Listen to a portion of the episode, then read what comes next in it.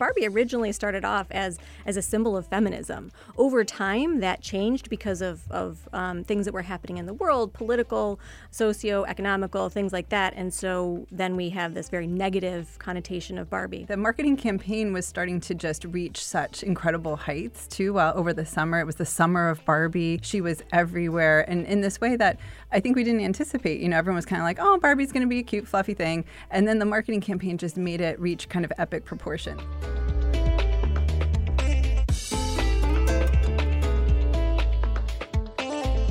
Welcome to Newhouse Impact, a collaboration between WAER and the Newhouse School of Public Communications. I'm Chris Bolt. On this episode, it's been pretty hard not to notice the attention and fervor around the Barbie movie that came out this past summer. Far above the usual attention and advertising a movie trailer might get, Barbie very likely found her way into all sorts of media mentions you saw, your social media, and news coverage.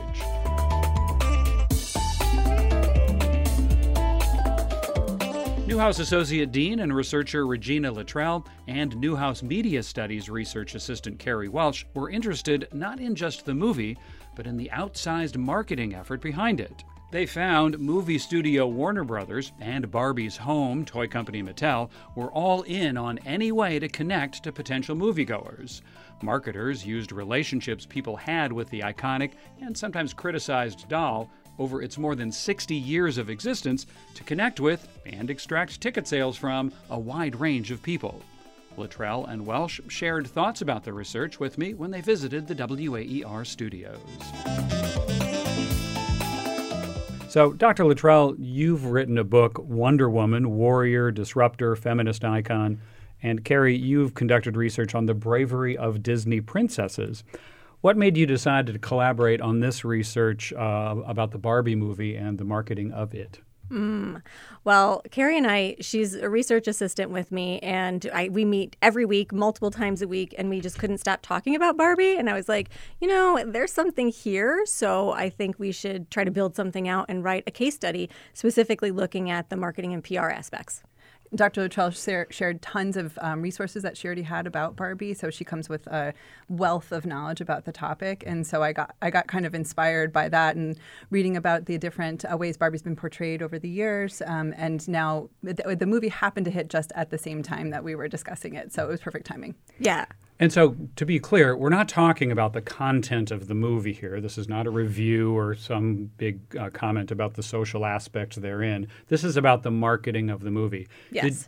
Did, did you have a specific research question, or what was like the scope of the research? Mm.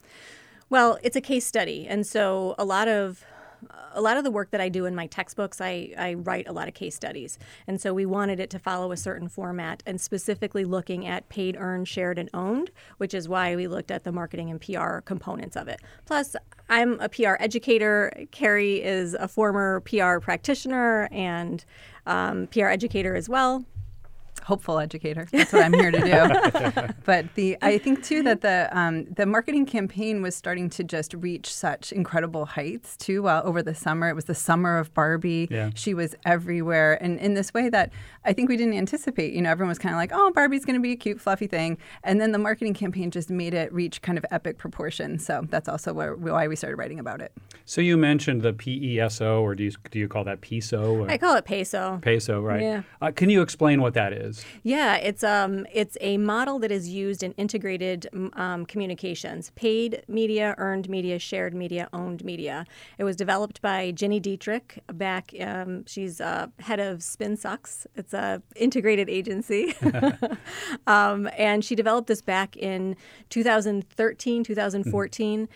and it just really took over I think, our industry in general, and it revolutionized how we plan, um, implement, execute, and measure PR, marketing, advertising, mm-hmm. social media campaigns. So when every time we would have these discussions and talk about, oh my gosh, did you see this? Did you see that?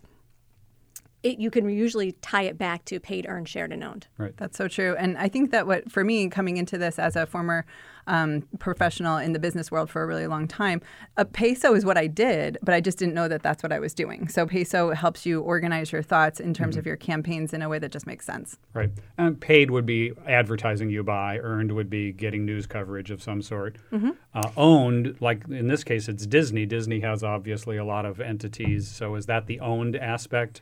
And yeah. then what's the shared? That that to me would be the one that's like Oh, shared. Well, that's like so it's social media, it's creating campaigns where other people can so talk about the generation, the yes. selfie generator. So, for example, they created an AI selfie generator where you could kind of plant yourself inside of the Barbie branding and their kind of movie poster treatment. So that was the the kind of graphics that everyone saw that said this Barbie is a professor, this Barbie drives a bus. It could be anything, and that that was sort of that like really like viral shareable content that they created that sort of made this thing take off before anybody even knew what the movie was about. Right. Right.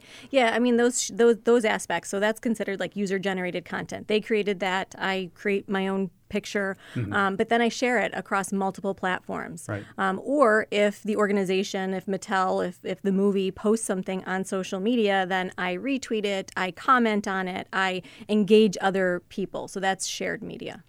So the campaign, as we start to deconstruct it and what you guys found out, uh, needless to say, extremely complex, intentional, um, I read that the campaign didn't release any details about sort of the plot or the main themes of the movie, yet it broke box office records. I mean, some of that is, is that it becomes more popular and people share it and find out. But your, uh, your paper mentioned how the team slowly released content throughout the promotional period.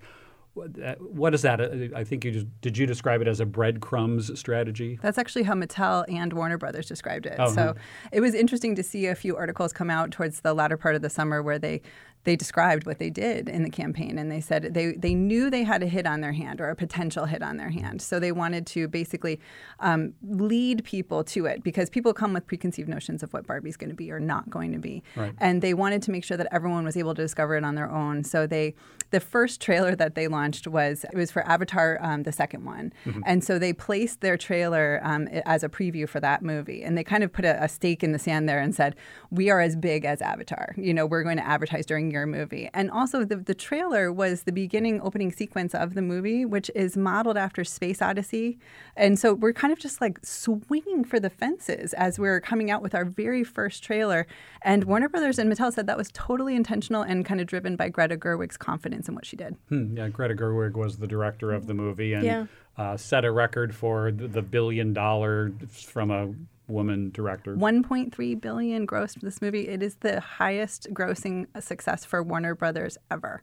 Yeah, I I mean, I think that Mattel really took a chance because mm-hmm. at the very onset, um, they had to give up control. Like Greta Gerwig was not going to um, uh, give them the script, wasn't going to let them in, like none of that. She was like mm. complete 100% control on her end.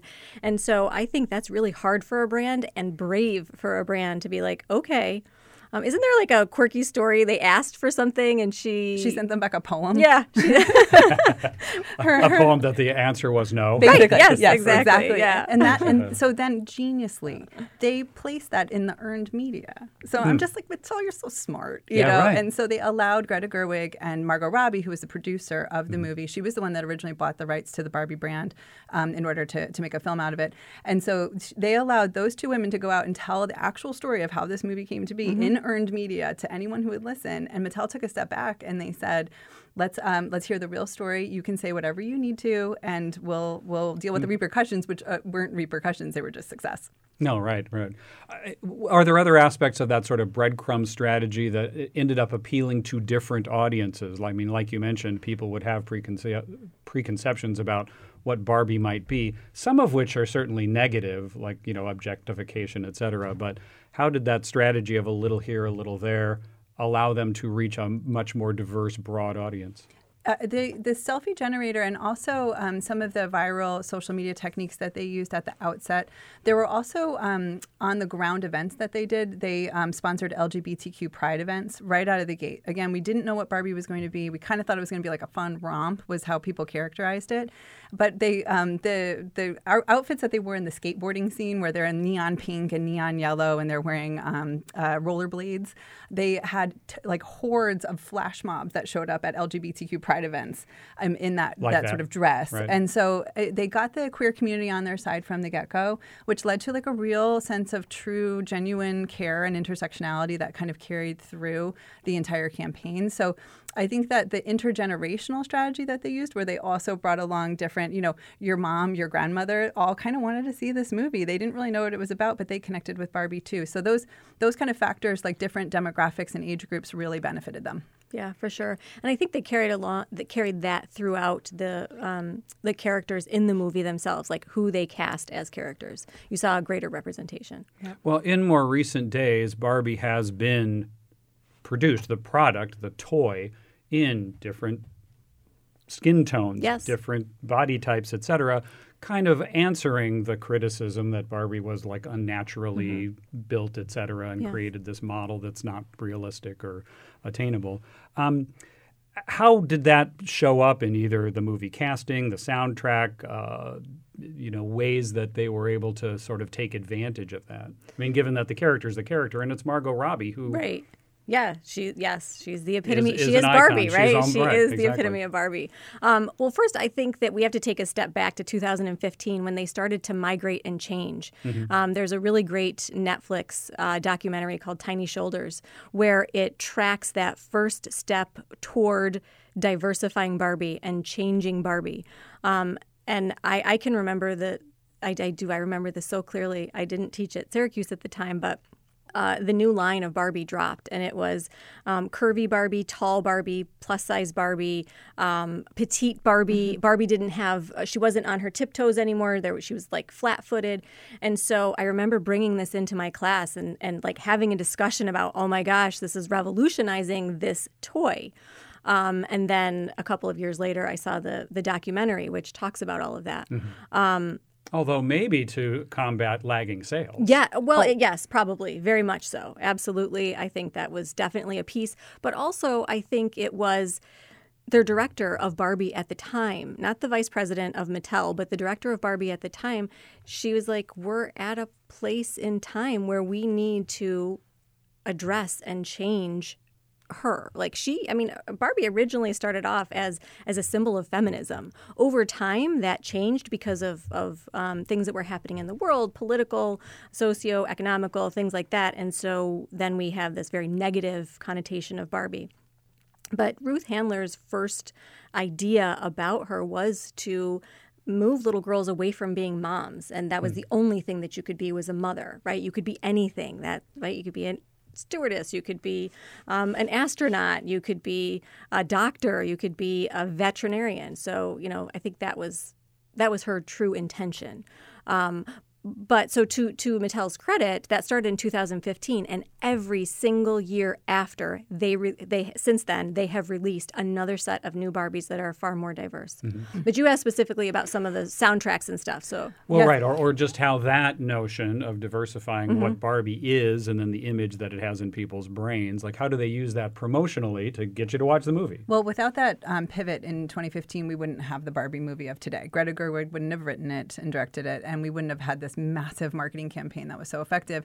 And I think that um, in terms of the soundtrack, it's an interesting example. So you have this song, there was a song by Aqua, that's the Barbie Girl song. And that was a song where Mattel actually sued Aqua in the 90s it's over crazy. the use of the Barbie brand, right? here it is in the movie. And now yeah. we're, we're sampling it, and Nicki Minaj is rapping over it, and we're just have this like full circle kind of moment where it's like we're accepting of everything. We've now allowed a lot more people into the Barbie tent, which is the way that the marketing team kind of views how people come to Barbie. And I think that the promotion really reflected that. Um, the Mark Ronson did the music for Barbie, and basically they said to him, "Get everyone that you can who's an artist and doing something like diverse and cool in music," and, and that's ultimately what they did. Yeah. I mean, does your case study decide or find or uh, evidence that this was just really smart and intentional, or was it kind of like a swing and we're going to see what we get? Mm. It was years in the making too. Yeah. That's the You thing. mean the- the campaign, the, the marketing campaign of it. itself. I'm not even talking about the movie because that was way years in the making. Mm-hmm. But the campaign was at least two, three years out to plan over a hundred licensing deals were planned by Mattel because Mattel has the products. You know, they have Right. they have connections with Ruggable to um, Roku. You know, that's um, the Right. amount of people that kind of participated with Mattel. So that takes time to make those um, connections happen. And then Warner Brothers brought the media. They said, okay, we've got we're gonna we're gonna place this on Food Network.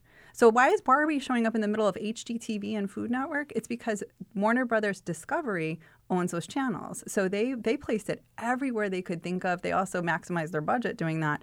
And that's why it was ultimately like really amazing to watch. Yeah, I mean, very, very planned, very specific. Um, there wasn't, uh, you know, nothing was haphazard. Yeah. Is there any way to say that the rebranding of Barbie and then the you know inclusion that's in the movie and all the promotional stuff you've already talked about is fully authentic as opposed to just trying to sell more Barbies and more movie tickets? I think Carrie and I, Carrie and I were talking about this. Go ahead. it's a little bit of both. I mean, you got to be real. I mean, it's a about it. business. Like they're It trying, is, they're trying to yes, sell for Barbies sure, and movie for tickets. sure, but- absolutely.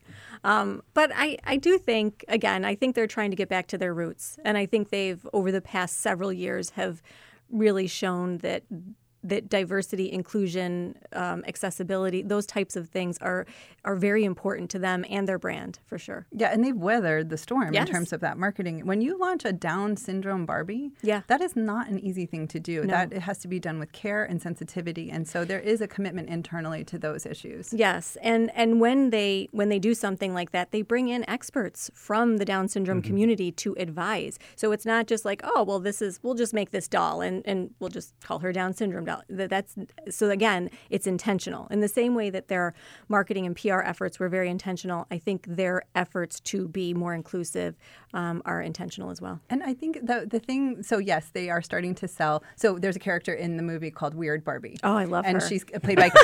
I mean, this is the best. Uh, Kate McKinnon plays her, and she's the Barbie that's been played with too hard, that Yeah. overplayed. And I'm like, like, I was like, wow, wow, we're talking about this now, you guys, because that's what I did growing up. But so she's always in the splits. She's always split. She literally has her legs on the wall through most of the movie, and they're selling a doll based on Weird Barbie now. And I'm just like, that's when I'm like, oh, Mattel, see, there's See, that. all right, there little confession. I bought her. I can't wait to get her. you bought Weird Barbie. I did. I did. I cannot wait to get her. I mean, her hair's all cut and, you know, she's got scribbles on her face. And I don't know. It kind of reminds me of the Velveteen Rabbit. Like, to me, she was the most loved, right? Yeah. And and I think I did that with my dolls. She was loved, all right. Yeah. but the other thing that it, it brings to light is that there is some universal truth that Barbie brings forward in its marketing and in its actual doll presentation still that resonates with lots of different women mm-hmm. and men. Yes. That's the other kind of thing. Like, there's a lot of things in Barbie that were queer coded.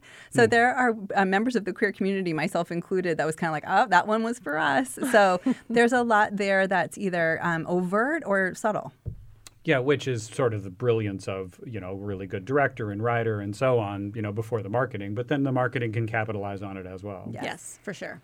Uh, I mean, the film also appealed across uh, generations. Mm-hmm. Now, Barbie has been around for how long? Mm, 1956? Yeah, 1956. Yeah, so many generations have an attachment, and as you mentioned before, preconceptions about that. But um, and there are larger themes here: feminism, patriarchy, etc. How did they, or how did you find? And I don't know what's in your paper exactly about how it appealed across generations. I mean, and I don't know, is Barbie a popular toy right now among young men and women, young boys and girls, and whatever the Barbie ages are? Yeah, I would definitely say so. I mean, I mean, has it gotten a resurgence maybe because of I think changes they've made? absolutely. But what do they do in the marketing sort of to appeal to different generations so it's not just a toy movie? Well, I don't know. I, I, I mean, I think that the movie itself was uh, is not a a cartoon of Barbie, right? Like, so having two daughters who grew up and we watched a lot of the cartoons, that's a very different type of a um, uh, depiction of Barbie. This was was much more than that. I mean, if if you watch it, you know, um, Barbie Land thought that they solved all the issues of feminism and sexism, right? And so when when Margot Robbie, when Barbie comes into um, crosses over and it comes into the real world, and she's like, "Oh my gosh, what is this?" She's objectified for the first time. She's catcalled for the first time. Those kinds of things, which again, Carrie and I were talking about this. Like those are things that a lot of women experience on a daily basis. And so, um, Right. so, you know, so it was like it was for the first time you're seeing this and you're hearing it. America Ferrera's uh, speech that she gives that is is utterly it's so important and critical to the movie because as women, I think we feel all of those things and we feel them like just intrinsically. Yes. And I think that the marketing was very astute in how to approach this because they didn't overtly call this a feminist movie. No. Um, because it would have alienated people. Like, Right. I'm, I'm a card carrying feminist myself, so I'll, I'll show up. you know, I'm first in line. But I also know that that can be kind of, we, we don't, maybe we don't know what that means, and maybe we're afraid of that word. So they were very careful to kind of say that this is a movie for everyone in a lot of ways. And, and the fact that it is the highest grossing movie for Warner Brothers, I'm kind of like, wow, that really it resonated with women, men. I talked to a bunch of dads um, who said, "Oh, I brought my bo- my daughter to Barbie," and I was like, "Oh, okay. Did you look at the marketing before you went?" And they were like, "Yeah, I kind of did." But now, and I was like, "And how old is your daughter?" Nine. And I'm like, "Okay, so how did that go?" And they were like, "Oh, well, now she knows what feminism and patriarchy are." and then part of me was like, "She already did. It's okay," you know. So it's been it's an interesting journey, I think, for people in terms of feminism because what is tough about fem- feminism is that it means lots of different things to lots of different people, much Right. like inclusion and diversity. So people um, view it in different intersected ways, and this movie, I think, offered a lot for a lot of people. Yeah, for sure. And even toward the end, like I, I, I went with my daughters, and they're older. One's in college, one's a senior. My husband was there, but at the end, there's this really touching moment um, between America uh, Ferrera and her daughter in the movie, and like I started to cry, and my daughters are like holding my hand, Oh, I saw. like right, yeah. I was done. Um, but it was, it was like this, it was this mother daughter kind of a mm. thing that you really felt inside. I w- I w- oh, go ahead. Go ahead. I just think that what what will my mother actually asked me. I forced my parents to go see it. did? Yeah. And uh, my mother asked, asked me. She's like, "What do you think about Barbie now?" So you spent the whole summer with Barbie. So what does it feel like now? I was like, "Oh, such a good question."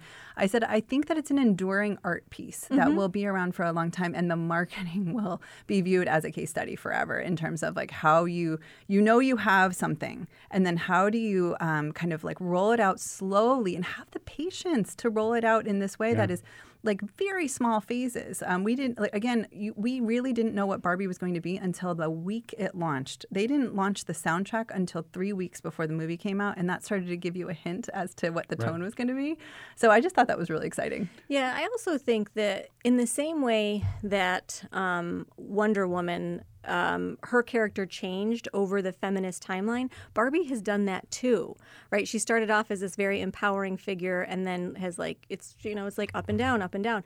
Um, so, yeah, I don't know. I, I feel like Barbie's one of those iconic characters that will forever um, some people will love her and some people will will not. I think there was a quote I was looking for in our in our paper earlier that I thought summed it up really really well.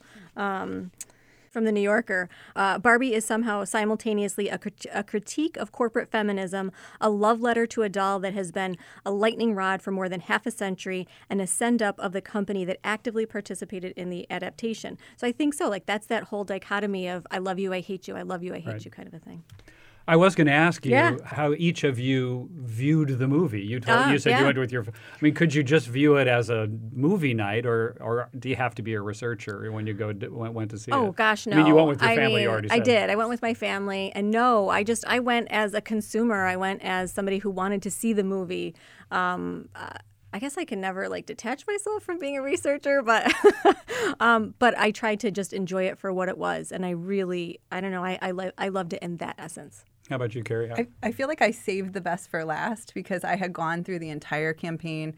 I had lived and breathed this. I'm, I'm one of the kind of researchers where I can't I can't do like halfway. I'm kind of all in, you know. And so I'm I'm eat sleep breathing this thing.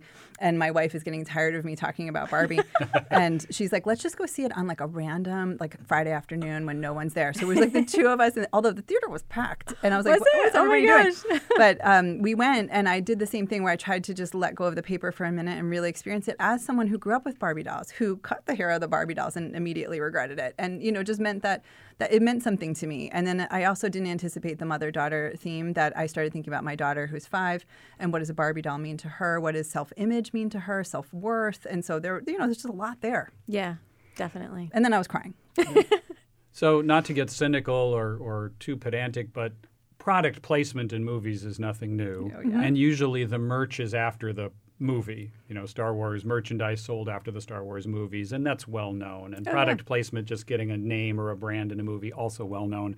This is a little the reverse of that. I mean, what did you guys find, or, or, or what did you find interesting in your research about how the, the product existed, and now we've kind of created this out of it, and that's what got sold. Well, what I think is interesting is so at the very end, they they show this series of. Um, of Barbie dolls that were discontinued and now they're hmm. bringing mm. them all back. So clearly, obviously, it's a moneymaker, and so sure. there's you know this renewed uh, interest in Barbie, and so some of those are, are definitely coming back. Mm-hmm. And there were multiple articles about the IP of Barbie. Yeah. The intellectual property of Barbie was the goal and it was um, Mattel's kind of positioning themselves as a studio now.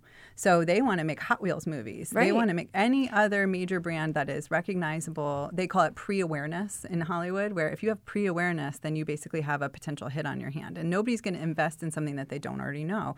So when Barbie can kind of market lifestyle to the nth degree, where they created a a Barbie Dream House. Instagram. Oh yeah, they created the um the yes yes right. yeah yeah, and it was featured on Instagram. yes. but it was also a real Airbnb that you can yeah. stay at, and then they have all the product placement of the rugs, the furniture, the paint color. There's a Pantone paint color, which they ran out of. Yes, because they used it on set so much. The entire yeah. like set was covered in this paint color, and there was like a run on pink paint. Yeah, and so the feeling that um, it's not just selling Barbie, it's selling a, a, lifestyle. Like there's a Ruggable ad that I get served all the time where it said um, it's time for dopamine decor, and that Barbie somehow represents like your what you need in your brain.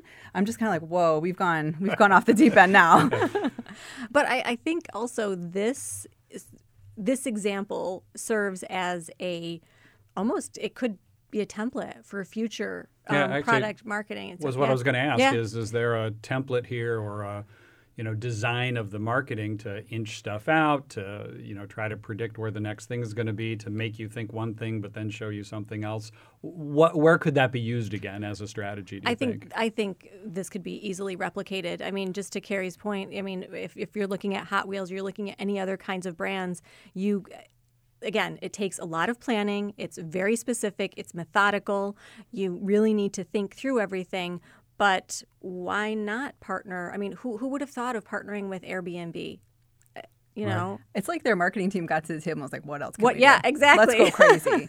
And the fact that the marketing team was so successful that there were memes made about the barbie marketing team. Yeah. So that's when you uh, there's a section of our paper that we called um, intangible barbie because it was just kind of like in, in any marketing campaign there's unpredictable moments. Sometimes they're terrible sometimes they're wonderful. And they this barbie team had a lot of wonderful moments because people said um, i'd like the barbie team to address climate change next. You know that yeah. they were so successful in marketing this movie that people were asking them to address larger like social issues. and I feel like that only comes around once in a while, but the actual campaign itself is is very templatable. It, it would require like a 5-year runway. For sure. But you can definitely I mean that's what movies probably are anyway, but I feel like the idea of um, an established brand, it's like you said, it's a reverse product placement where the product already exists and we're building this new brand around it and then selling the new brand which kind of looks like the old brand so everyone kind of knows what it is. Are there things, I mean, if you look back in history of marketing, are there sort of iconic times where somebody tried this thing and it all of a sudden then became, oh, that's a big thing? And then that leading to, might this be that kind of moment because of the scope of it, the sort of cleverness? I mean, now that it worked after the fact, you can say it's clever. Maybe going in, you didn't know. True. Um, you, are you, you, so there's two questions there. Yeah. I mean, first of all, uh, I mean, do you research? Do you study? This was a marketing campaign that really kind of changed how you marketed. For example, I, I mean, as a journalist, I think about when companies or a brand or a product works on earned uh, attention or yep. you know earned mm-hmm. marketing where they're able to say hey this is newsworthy to get news coverage and sometimes that can be more powerful than an ad which we know a commercial mm-hmm. um, so i don't know when that actually started or who sort of pioneered that but uh, are there historical moments where you're saying like this is really where marketing changed a little, or this was an aha moment that then a lot of people replicated? I think that anytime you have a comeback brand is what I would say that it's something that this is an interesting trend that we're seeing now in the in the age of rebooting, mm-hmm. where um, we're seeing a lot of the 80s and 90s coming back and we're like reimagining and rebooting them and then they take off. I am trying to think of like an, another example like Barbie, but this sort of feels like a little bit of like a special case. But whenever a marketer is able to say like we have something that we know people like and then we can turn it into something new, I feel like um, I'm almost like uh, you know something like a like a Cabbage Patch doll comes yeah, to mind right. where it's like it's a baby doll, but in the 80s there was like runs on right. Toys R Us for that. So it's like, can you reimagine a thing that people sort of understand? Oh, like Cabbage Patch doll is a terrible example because it's yeah. just like a weird doll. but like the feeling that we had to have those things that were so iconic in that moment, I mm-hmm. think that that's what Barbie accomplished. Yeah you know, it's funny. I was at um, the New York City Toy Show years and years ago, and I came across the Hello Kitty booth, and it was mm. m- massive. I mean, right. it took a, it was giant, and the sales guy was standing there, and I was like, "Wow!" I said, "I didn't realize Hello Kitty was coming back," and he goes, "Hello Kitty never left. You well, just grew out of her." Well, n- not to mention it's bigger elsewhere in the world. Yes, that's true. That's so. true. Um, and I was like, "Oh," and I was like oh yeah, I forget like we grow up and we don't, you know. right. You move away from it. Yes. Well, and what I was thinking of is is there's some very obvious product rebrandings. Like the mm-hmm, one that comes to sure. mind is say Cadillac. Oh. Cadillac oh. was an old person's yeah. car. Now Cadillac is the cutting edge. All the even the product looks like that, and so the marketing follows that, and it matches music with ads, et cetera. And I'm sure social media goes crazy with that kind of stuff. Let me look forward. Will the Barbie marketing campaign have elements that people will copy? Oh gosh, yeah, absolutely. I, think, as we speak, yeah, for sure. Yes, definitely. I, I mean, again, eh, they're using paid, earned, shared, and owned. It's it's a known formula that works. And I think that, I mean, they've seen. And they maximized yeah, it. they absolutely maximized, maximized the it. P-E-S-O. Yes. Yeah, yes, exactly. And I think you're going to see those, the brand partnerships um, to that level. I think that what Barbie proved is if you have someone who understands um, product partnerships and you can really roll those out in a a massive like tidal wave way and you can concentrate it in, um, a, in a you know defined time period it can be really powerful. Their goal was total ubiquity during the summer of 2023 i'm like wow that's a goal. And so um, if your goal is ubiquity you've got to make sure that you can cover a lot of ground. And i do think we'll, we'll see we'll see you know indie directors writing oh, mainstream yeah, movies sure. and we'll see the marketing then you know around that and it will be for established brands that we already know yeah. Uh, let's finish up, Carrie. What was one thing from the paper that either was a surprise or like one takeaway that we haven't talked about yet?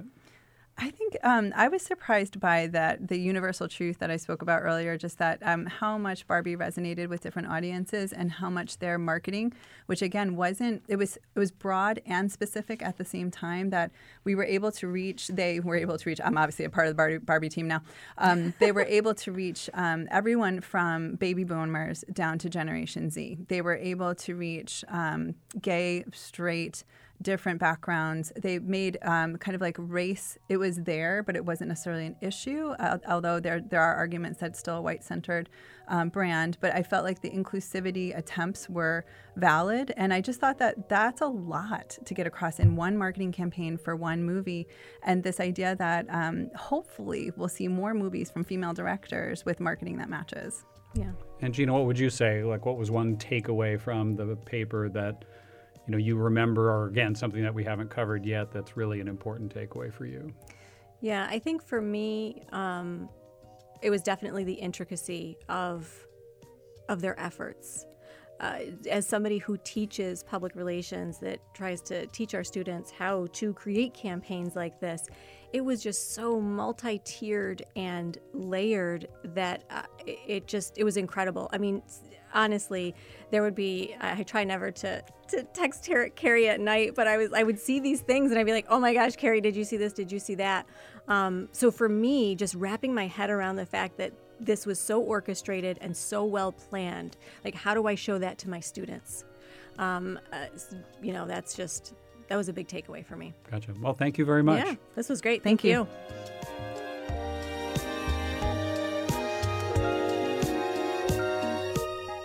Thanks for listening to Newhouse Impact with Newhouse Associate Dean and Researcher Regina Luttrell and Newhouse Media Studies Research Assistant Carrie Welch.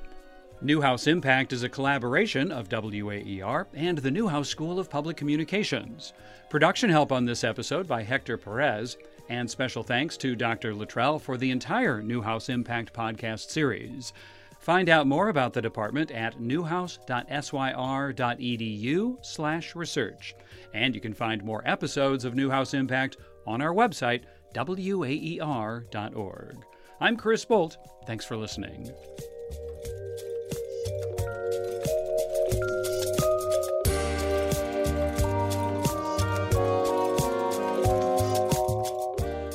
If you enjoy Newhouse Impact with its intelligent and critical look at issues around communications, you're sure to like our podcast, Storytech. Examining how big changes in technology affect storytelling, Storytech's 10 episodes with longtime broadcast journalist Jeff Kaufman feature great conversations and insights from news coverage to entertainment media and more. Try them out at waer.org slash podcast slash storytech, all one word. That's waer.org slash podcast slash storytech. Thanks for listening.